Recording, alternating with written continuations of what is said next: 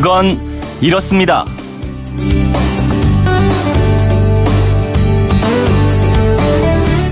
안녕하십니까, 오승훈입니다. 지난주 추석 당일 아침에 국내 야구 팬들에게 기분 좋은 한가위 선물을 안긴 선수가 있습니다.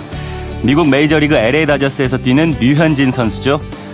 막판 가장 중요한 경기들에서 연승을 거두면서 지금 머니 플레이어라는 찬사를 한 몸에 받고 있는데요. 머니 플레이어, 이게 무슨 뜻일까요?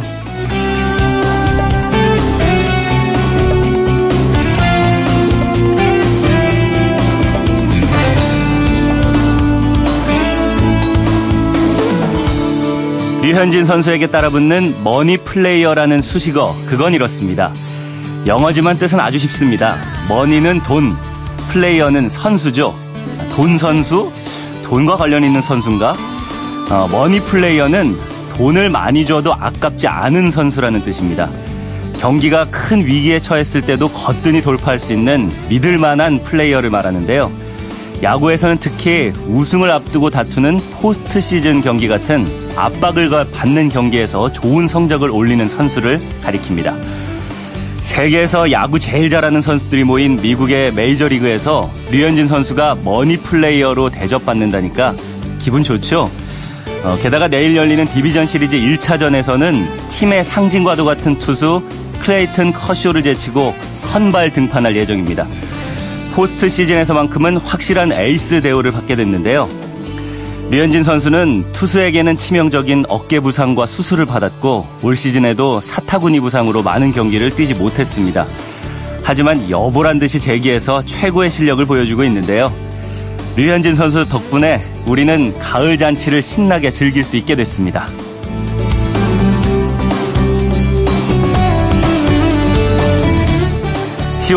목요일 그건 이렇습니다. 오승훈입니다.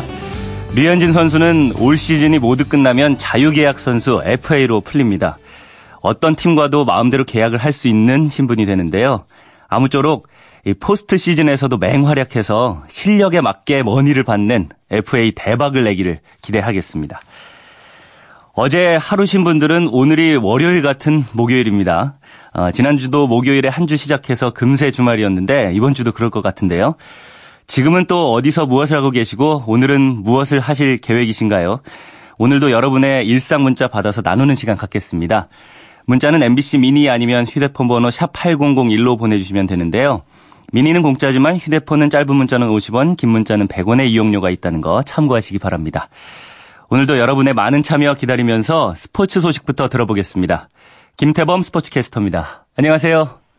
안녕하세요. 김태범입니다. 네, 오늘은 국내외 축구 소식 준비하셨다고 들었는데요. 어떤 소식부터 들어볼까요? 어제 이어서 한국 시각으로 오늘 새벽에도 우에파 챔피언스 리그 조별리그가 진행됐는데요. 네. 이 소식부터 전해드리겠습니다. 예. 오늘은 ABC D조의 경기가 있었는데 방금 전에 막 끝난 주요 경기 결과 안내드릴게요. 네.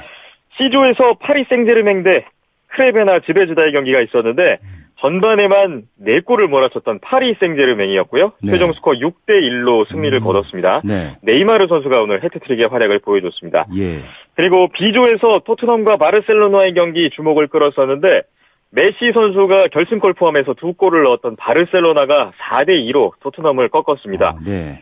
토트넘의 손흥민 선수 오늘 선발 출장해서 67분간 뛰었고요. 라멜라 선수 골대 도움 한 개를 기록하긴 했는데 팀의 패배를 막을 수는 없었습니다. 네. 바르셀로나는 2연승, 토트넘은 2연패가 됐는데 토트넘이 16강 진출이 점점 어려워지고 있네요. 그리고 B조에서는 PSV 아인토벤과 인터밀란의 경기가 있었고요. 인터밀란이 지난 토트넘전에 이어서 또 한 번 역전승을 거뒀습니다. 2대1로 인터밀란이 이기고 2연승을 올렸습니다. 예. 또 C조에서는 나폴리와 리버풀의 경기도 있었는데요. 0대0으로 쭉 이어지다가 후반전 45분에 인시네 선수의 선제골이자 결승골이 터진 나폴리가 1대0으로 리버풀을 꺾었고요. 네. 리버풀은 이로써 1승 1패를 기록하게 됐습니다. 네. 또 어제 AFC 챔피언스 리그 4강전이 있었잖아요. 우리나라의 수원이 또 4강에 올라가 있죠? 그렇습니다. 우리나라 K리그 1의 수원이 어제 저녁에 일본의 가시마 스타디움에서 J리그의 가시마 엔틀러스와 4강 1차전을 가졌습니다. 네. 수원은 전반 시작 6분 만에 2골을 넣으면서 순조롭게 풀어갔는데요. 2대1의 리드를 이어가고 있었어요. 네. 하지만 후반 39분에 동점골을 내준 데 이어서 후반 추가 시간에 역전골까지 실점하면서 결국 2대3으로 역전패하고 말았습니다. 네. 원정에서 두 골을 넣은 건 그나마 위안이긴 한데 너무나 아쉬운 패배를 떠안고 돌아오게 됐어요. 네. 양팀의 4강 2차전은 오는 10월 24일 저녁 7시에 수원의 홈, 수원 월드컵 경기장에서 치러질 예정인데요. 수원은 AFC 챔피언스 리그의 전신이었던 아시안 클럽 챔피언십에서 2001년, 2002년 당시에 2연패를 달성한 이후로 16년 만에 결승 진출을 노리고 있습니다. 네. 모쪼록 이제 K리그 대표잖아요. 혼자 남았는데 네. 우리나라 수원이 홈에서 승리를 거두고 꼭 결승까지 올라갈 수 있기를 기대해 보겠습니다. 홈에서 하는 거니까 큰 점수차로 이겼으면 좋겠네요. 그렇죠. 시원하게 보란듯이 또 역전승으로 한번 또 올라갔으면 좋겠네요. 예. 그리고 네. 어제 국내에서는 또 FA컵 8강전도 주목을 끌었는데 이 결과도 궁금합니다. 네. 어제 2018 KEB 하나은행 FA컵 8강전 총 3경기가 있었는데요. 네. 수원이 AFC 챔피언스 리그 경기를 치르는 관계로 수원 대 제주의 8강전은 오는 17일로 연기된 상황이었습니다. 네. 공교롭게도 어제 3경기가 다 상위 리그 대 하위 리그의 대결 구도로 진행됐는데 우선 내셔널리그의 목포시청 대 K리그 1의 대구FC의 경기, 조현우 골키퍼가 골문을 지켰던 대구FC가 2대1로 승리했고 10년 만에 FA컵 4강에 올라갔습니다. 예. 그리고 K리그 1의 울산현대는 역시 내셔널리그의 김해시청을 2대0으로 꺾고 4강에 진출하면서 지난해에 이어서 대회 2연패를 향해서 순항을 이어갔고요. 네. 마지막으로 K리그 1의 전남 드래곤즈와 K리그 2의 아산 무궁화 FC의 경기, 전반 후반 그리고 연장 전반 후반 120분 동안에 1대1로 승부를 가리지 못했는데 결국 승부차기까지 가서 전남 드래곤즈가 승리하고 4강에 합류했습니다. 네. 이로써 어제 8강전 3경기가 모두 상위 리그 팀들이 승리를 거두고 자존심을 지켰고요. 수원 대 제주의 승자까지 4강에 합류하게 되면 올해 FA컵 4강은 K리그1 팀들끼리의 대결로 압축되게 됐습니다. 네, 그렇군요. 지금까지 김태범 스포츠캐스터였습니다. 오늘도 잘 들었습니다. 감사합니다.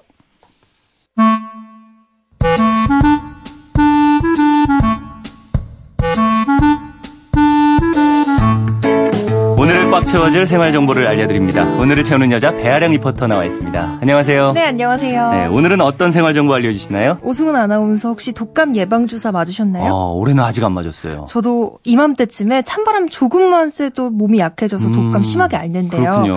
올해는 아직 접종 못 맞았지만 웬만하면 안 걸리려고 미리 주사를 꼭 맞으려고 해요. 네. 우리가 독감이라고 부르는 인플루엔자 바이러스 감염은 백신 접종이 유일하고 확실한 치료법이거든요. 네. 지난 2일부터 독감 무료 접종이 시작됐는데요. 일찍 주사 맞으러 온 분들로 병원과 보건소가 많이 북적였다고 합니다. 네. 원래는 생후 6개월부터 생후 59개월 어린이 그리고 65세 이상 어르신만 그 대상이었는데 올해부터는 초등학생까지 지원 범위가 늘어났거든요. 근데 나이대에 따라 접종받을 수 있는 기간이 달라요. 그 내용 알려드리고요. 우리가 잘 몰랐던 예방접종에 대한 정보도 같이 전해드릴게요. 이게 감기가 독하게 걸리면 독감이다 이렇게 알고 있었는데 이게 아예 다른 거라면서요. 네. 독감이 감기랑 구별되는 정확한 증세가 어떤 건지 궁금합니다. 감기는 보통 일주일에서 열흘 정도 열이 살짝 오르면서 몸살 난 것 같잖아요. 네. 근데 독감은 열이 천천히 오르는 게 아니라 갑자기 38도를 넘기는 고열 증상이 나타나고요. 오한이 들면서 두통, 인후통, 근육통 등으로 온몸이 아파요. 네. 일주일 이상 이런 증세가 계속되면 폐렴과 같은 합병증이 와서 심각해질 수 있고요. 네. 근데 나이별로 무료 접종 예방 접종 네. 기간 요게 다르다고 들었어요? 기간? 네. 이건 왜 그런 건가요? 자세히 좀 설명해 주세요. 대상자가 한꺼번에 몰리면 그만큼 복잡하잖아요. 지난 2일부터 바로 맞을 수 있는 대상은 생후 6개월에서 12세 어린이, 또 75세 이상 어르신인데요. 조금 더 정확히 말씀드리면 2006년 1월 1일생부터 2018년 8월 31일 출생자까지, 그리고 1943년 12월 31일 이전 출생하신 어르신입니다. 네. 출생연도가 1953년 이전에 해당하는 만 65세에서 74세 사이 분들은 다음 주 목요일인 11일부터 맞을 수 있고요. 네, 또 궁금한 게 독감 주사를 작년에 맞았어도 네. 올해 또 맞아야 되는 거예요? 저도 이게 제일 궁금하더라고요. 네. 그래서 내과 전문의에게 여쭤봤습니다. 결론부터 말씀드리면 네. 작년에 맞았더라도 올해 또 맞으셔야 해요. 네. 독감 예방주사 효과는 길면 6개월 정도 가거든요. 그렇군요. 그래서 매년 맞아야 하는 거고요. 네. 인플루엔자 바이러스도 변이를 일으키기 때문에 유행하는 종류가 매년 달라지거든요. 보통 독감이 잘 생기는 시기가 매년 10월부터 다음해 3월에서 4월까지인데요. 네. 독감 예방접종 효과는 보름이 정도 지나고 나서부터 생기고요.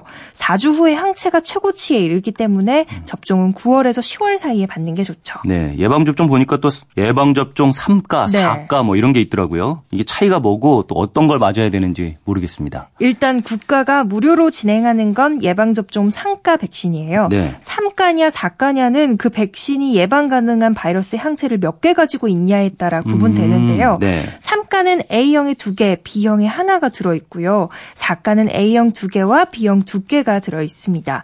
4가에는 B형 바이러스 1가 더 추가되어 있는 거죠.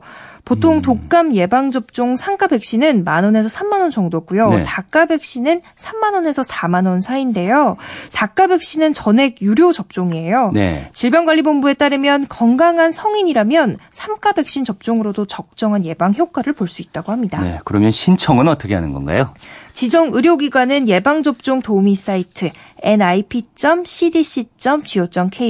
또 질병관리본부 예방접종 도우미 어플에서 확인할 수 있고요. 네. 각 시군구 보건소 예방접종실에 전화 문의로도 가능한데요. 주소지 상관없이 전국 지정 의료기관 총 19,749개소 어디서나 접종이 가능합니다. 이번에 지원 대상도 확대되고 또 접종 기간마다 백신 보유량에도 조금씩 차이가 있기 때문에 접종 받으러 가기 전에 미리 확인해 보실 필요가 있어요. 예. 그리고 방문하실 때 꼭 주민등록증이나 건강보험카드, 복지카드 챙기셔야 하고요. 평소에 독감 예방할 수 있는 생활 습관이 있다면 어떤 게 있을까요? 손발 깨끗이 씻는 거 너무나 당연한 거고요. 요즘 일교차가 크잖아요. 얇은 옷 위에 또 얇은 옷으로 여러 벌 챙겨 입으시는 게 좋고 무조건 외출 안 하시는 것보다는 비타민 D 합성을 위해서 햇볕 충분히 쬐주시는 것도 중요해요.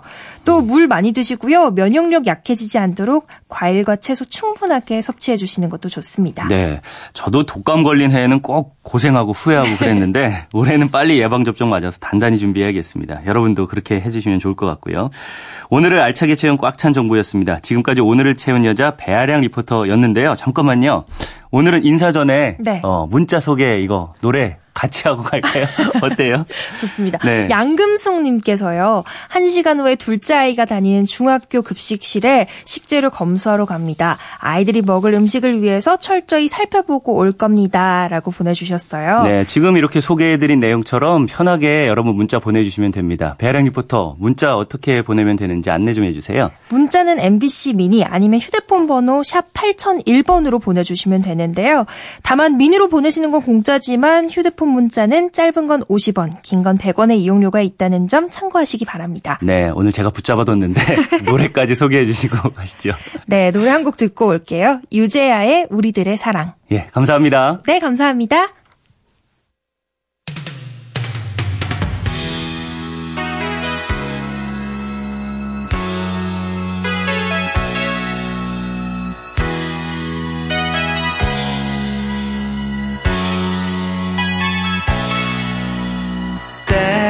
소리 전화를 들면 들려오는 그대 목소리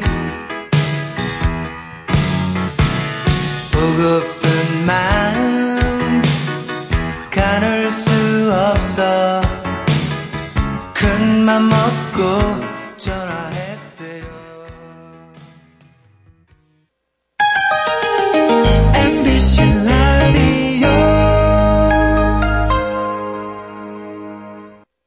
왜라는 말을 다른 나라 사람들은 어떻게 소리낼까요? Why? 세상의 모든 왜라는 궁금증에 대한 대답을 들려드립니다. 궁금증에 대한 가장 친절한 설명서. 그건 이렇습니다.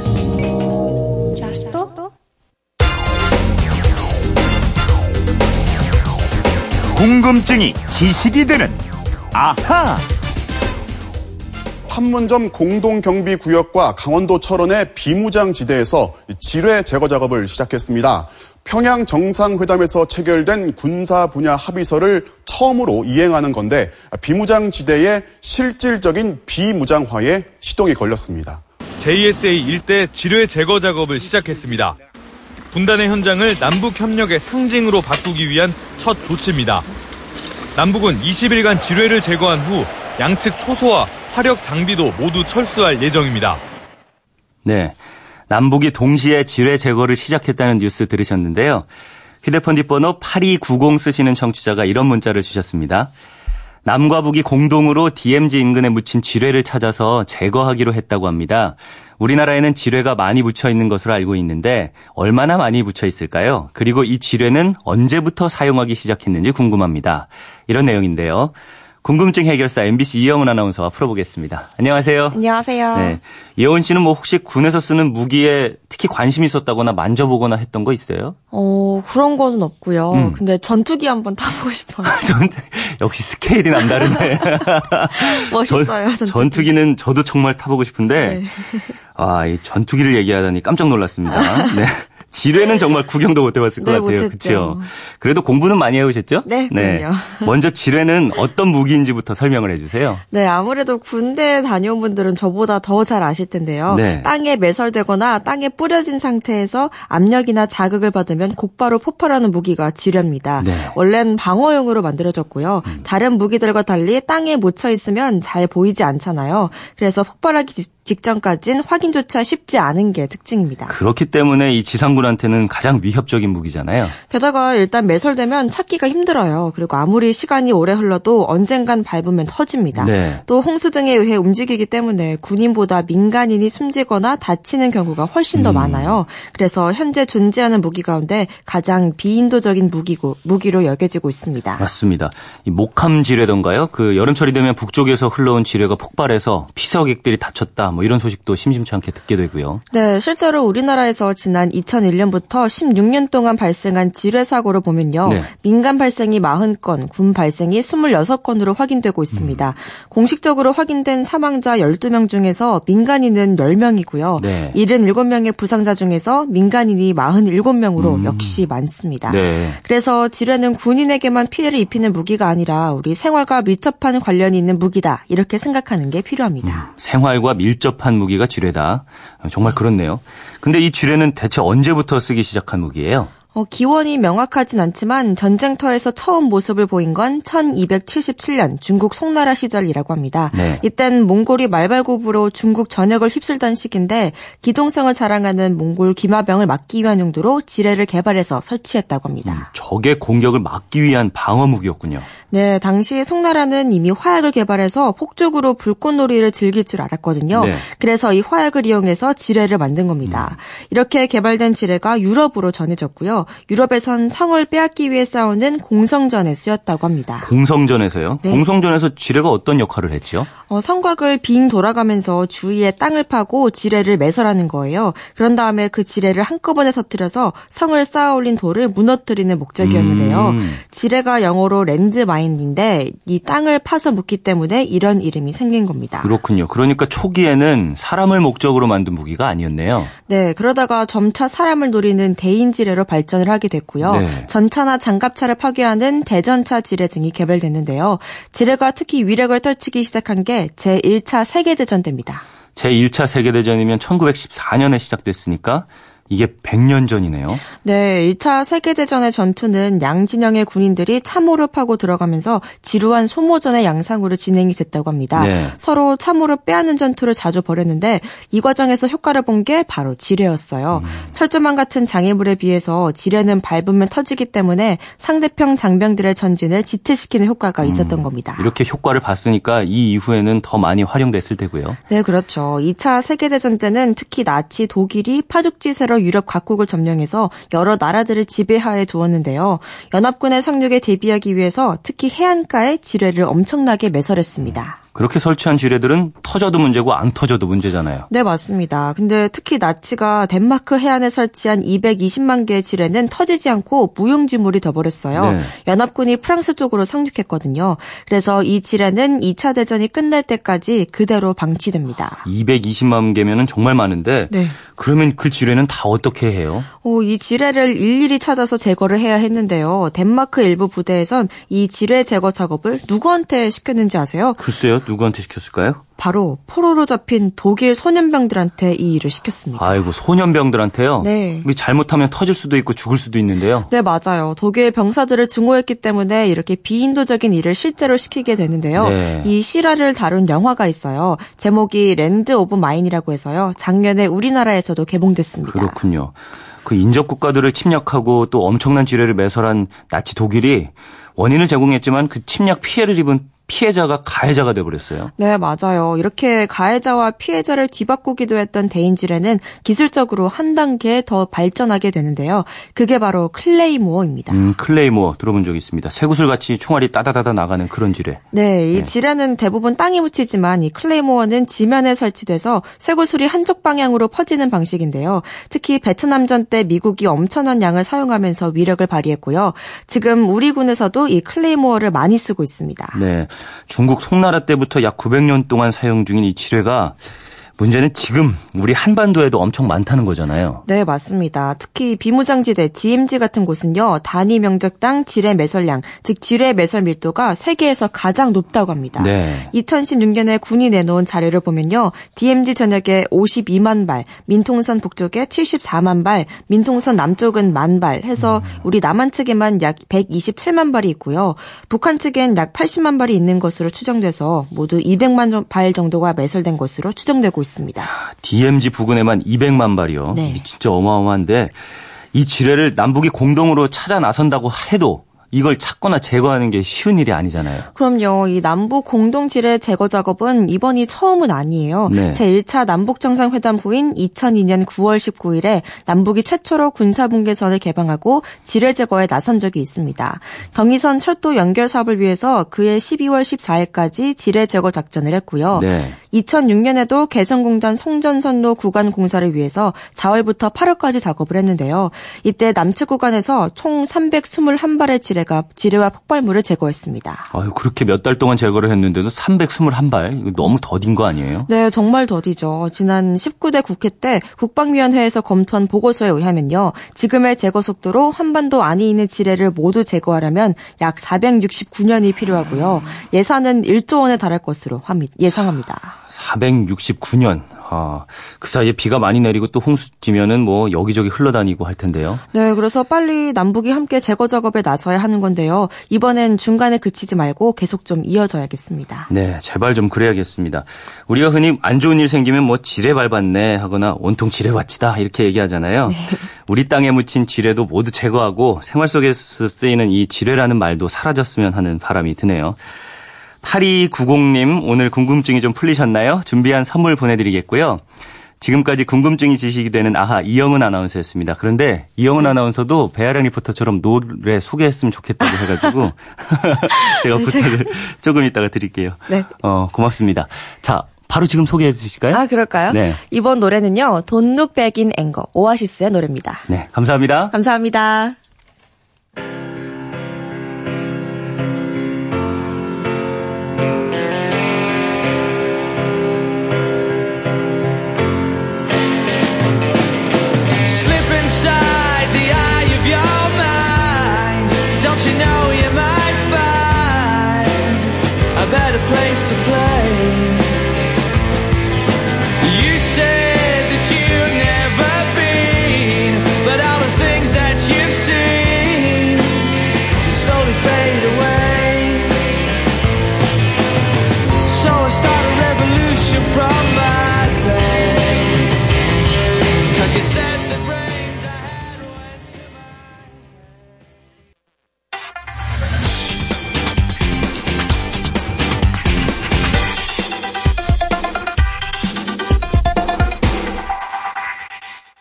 네, 오늘도 오늘 하루 어떻게 보내실 계획인지 문자 보내주세요 하고 부탁을 드렸는데요. 문자, 여러분의 문자 소개해드리겠습니다. 3326님이요. 오전 일 끝나면 오후에는 장애인 활동 보조하러 가는 날이랍니다. 갔다 와서는 파김치 담그려고 준비해놨어요 하셨네요. 아, 오전 일 끝나고 또 바로 장애인 활동 보조하러 가시고 다녀오셔서는 또 파김치를 담그시고요. 다녀오셔서 조금 쉬시고 파김치 담그세요. 너무 무리하시지 마시고요. 바쁜 하루 보내시겠네요. 0817님은요. 야간 근무 후에 퇴근을 앞두고 있는 충북 괴산경찰서 경찰관입니다. 방송 잘 듣고 있으며 퇴근 후에는 좀 자다가 아이들과 목욕탕에 가려고 합니다. 아들 둘이라 목욕탕 가면 힘들지만 키우는 재미에 살만 납니다. 하셨습니다. 저희 누나도 아들이 둘인데요. 키우기가 몸이 힘들다고 하더라고요. 근데 아빠랑 목욕탕 같이 가면 아이들은 아마 신나가지고 아빠가 더 몸이 힘들지 모르겠는데 이분 한번 전화 연결해 보겠습니다. 안녕하세요. 예, 안녕하세요. 네, 충북 괴산경찰서에 계시다고 했는데 성함이 어떻게 되시는지 소개 좀 해주시죠. 예, 올해로 경찰 생활 15년째인 김영기 경사입니다. 아, 15년이요? 네. 15년 동안 괴산 쪽에서만 근무를 하셨나요? 아, 초임은 서울이었고요. 네. 그 고향이 여기 괴산이라서 네. 2007년도에 괴산으로 내려왔습니다. 아, 그렇군요. 네. 그럼 괴산에서 경찰관으로 생활하신 지도 11년? 예, 10년이 넘었고요. 네. 그것도 전에도 괴산 지역 사셨으니까 괴산 지역은 정말 눈 감아도 훤하시겠어요? 아, 뭐, 예, 거의 그렇다고 볼 수 있습니다. 아, 예. 지금 또 퇴근 앞두고 있다고 하셨는데 네. 야간 근무 시간은 몇 시부터 몇 시까지인가요? 보통 이제 그 지역마다 좀 틀린데요. 네. 저희 경찰서는 저녁 6시부터 아침 7시 반까지입니다. 12시간이 넘게 계신 거네요. 네. 예. 그러면 쉬시는 건 중간중간에 뭐 쉬실 수 있나요? 대기 시간이 그 근무일지상에 지정돼 있는데요. 네. 신고가 들어오는 경우가 거의 많아서. 예. 그냥 이제 순찰차에서 그냥 앉아서 대기하는 경우가 거의 대부분입니다. 그 일주일 단위로는 그럼 어떻게 쉬세요? 일주일 단위로는 저희 안 돌아가고요. 네. 저희는 이제 4조 2교대 하고 있거든요. 그러니까 주간하고 그 다음날 야간, 그리고 이제 야간하고서 오늘 아침에 퇴근하면요. 네. 오늘하고 내일 쉬고 그 다음날 또 주간 들어옵니다. 네. 4조 2교대입니다. 그렇군요. 야간 근무하시거나 뭐 근무하실 때는 주로 요즘에는 어떤 신고 많이 들어옵니까? 뭐 여러 신고가 접수되는데요. 네. 그래도 이제 날씨가 이제 좀 이제 더운 상태에서 선선해지다 보니까 술 드시고 이제 아무데서나 주무시는 그런 신고가 제일 많이 들어오고 있습니다. 예. 아유, 그러면 야간에 더 힘드시겠네요. 아무래도 이제 뭐 야간이라는 게 이제 사람이 자야 되는 리듬이고요. 그렇죠. 그런 리듬의 일을 하다 보고 또 이제 또 술 드신 분들은 또 이제 거의 이제 잘 뭐 얘기나 의사소통이 잘 안 되니까요. 네. 어제도 여자 주치자 한 명 처리하는데 4시간 걸리더라고요. 4시간 한 명 처리하는데. 그렇죠. 참 야간 근무가 고충이 많으실 것 같습니다. 네. 오늘 오후에 아들 2명하고 목욕탕 가신다고 하셨어요. 요게 제가 제일 궁금한 부분인데. 네. 아이들이랑 같이 자주 함께 목욕탕 가시나 봐요? 그 애들이 수영하는 걸 좋아해서 네. 이제 평일 낮에는 거의 목욕탕에 사람이 많지 않잖아요. 네. 요럴 때 이렇게 이제 평일에 데려가면 한 수영도 하고 애들도 이제 마음껏 좀 이제 또 물에서 또 장난도 치고 좀 그런 그래서 좀 많이 자주 데려가는 편입니다. 네, 목욕탕 말고도 뭐 함께 하시는 것도 있을까요? 축구랑 야구 애들이 운동을 좋아해서 네. 뭐 틈만 나면 이제 축구랑 야구 운동하고 있습니다. 같이. 같이 해주신다는 거 들으니까 아이들이 정말 아빠를 좋아할 것 같은데 자랑스러워할 네. 것 같기도 하고요. 어떻습니까? 학교에서 그 이제 뭐 그 엄마 아빠에 대한 그 뭐 어떤 뭐 설문 같은 거 이렇게 오면요. 네. 가족에 대한 그런 뭐 믿음이나 자존감이 되게 높다고 나오거든요. 그런 거 읽으면 아 그래도 이제 키운 보람이 있구나 그런 생각이 듭니다. 네, 정말 보람이 있으실 것 같습니다. 지역 치안 담당을 하시려면 힘든 일도 아마 많으실 것 같아요. 아까 말씀하신 네. 것처럼 야간 일도 참 고된 일이고 그래도 네. 또 주민 안전을 위해서 사명감을 가지고 애써주시고 계신 거잖아요. 네. 네. 그 마지막으로 혹시 듣고 싶은 노래 있으면은 저희가 힘드실 때 위로가 될 수 있는 노래 틀어드리겠습니다. 아, 제가 개인적으로 그 조용필 씨의 그 겨울의 찻집을 상당히 좋아하거든요. 네. 그리고 그리고 이제 틈날 때마다도 가끔 혼자 부르기도 하고요. 네. 들려줄 수 있으면 뭐 들려주셨으면 좋겠습니다. 네. 앞으로도 주민 안전 위해서 계속 애써주시고요. 정말 감사하다는 말씀 드리고 싶습니다. 감사합니다. 네, 좋은 방송 잘 듣고 있습니다. 감사합니다. 아유, 감사합니다. 충북 괴산의 네. 김영기 경찰관님이었습니다. 오늘 하루 날씨는 어떨까요? 기상청 연결하겠습니다. 이혼 리포터 전해주시죠.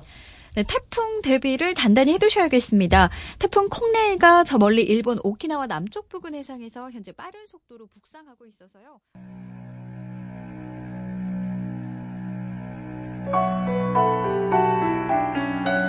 네, 9757님이요. 식당을 하고 있어서 새벽 시장에 다녀오는 길입니다.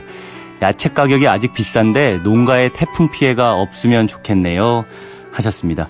네, 들으신 것처럼 오늘 오후부터는 태풍의 직접 영향권에 들어간다고 하는데 참 농가분들도 그렇고 많은 분들이 걱정하시는 분들 계실 것 같아요. 정말로 피해 없이 지나갔으면 좋겠습니다. 오늘 순서 마지막 곡 조용필의 그 겨울의 찻집 보내드리면서 저는 내일 다시 찾아오겠습니다. 목요일 아침입니다. 모두 힘내십시오.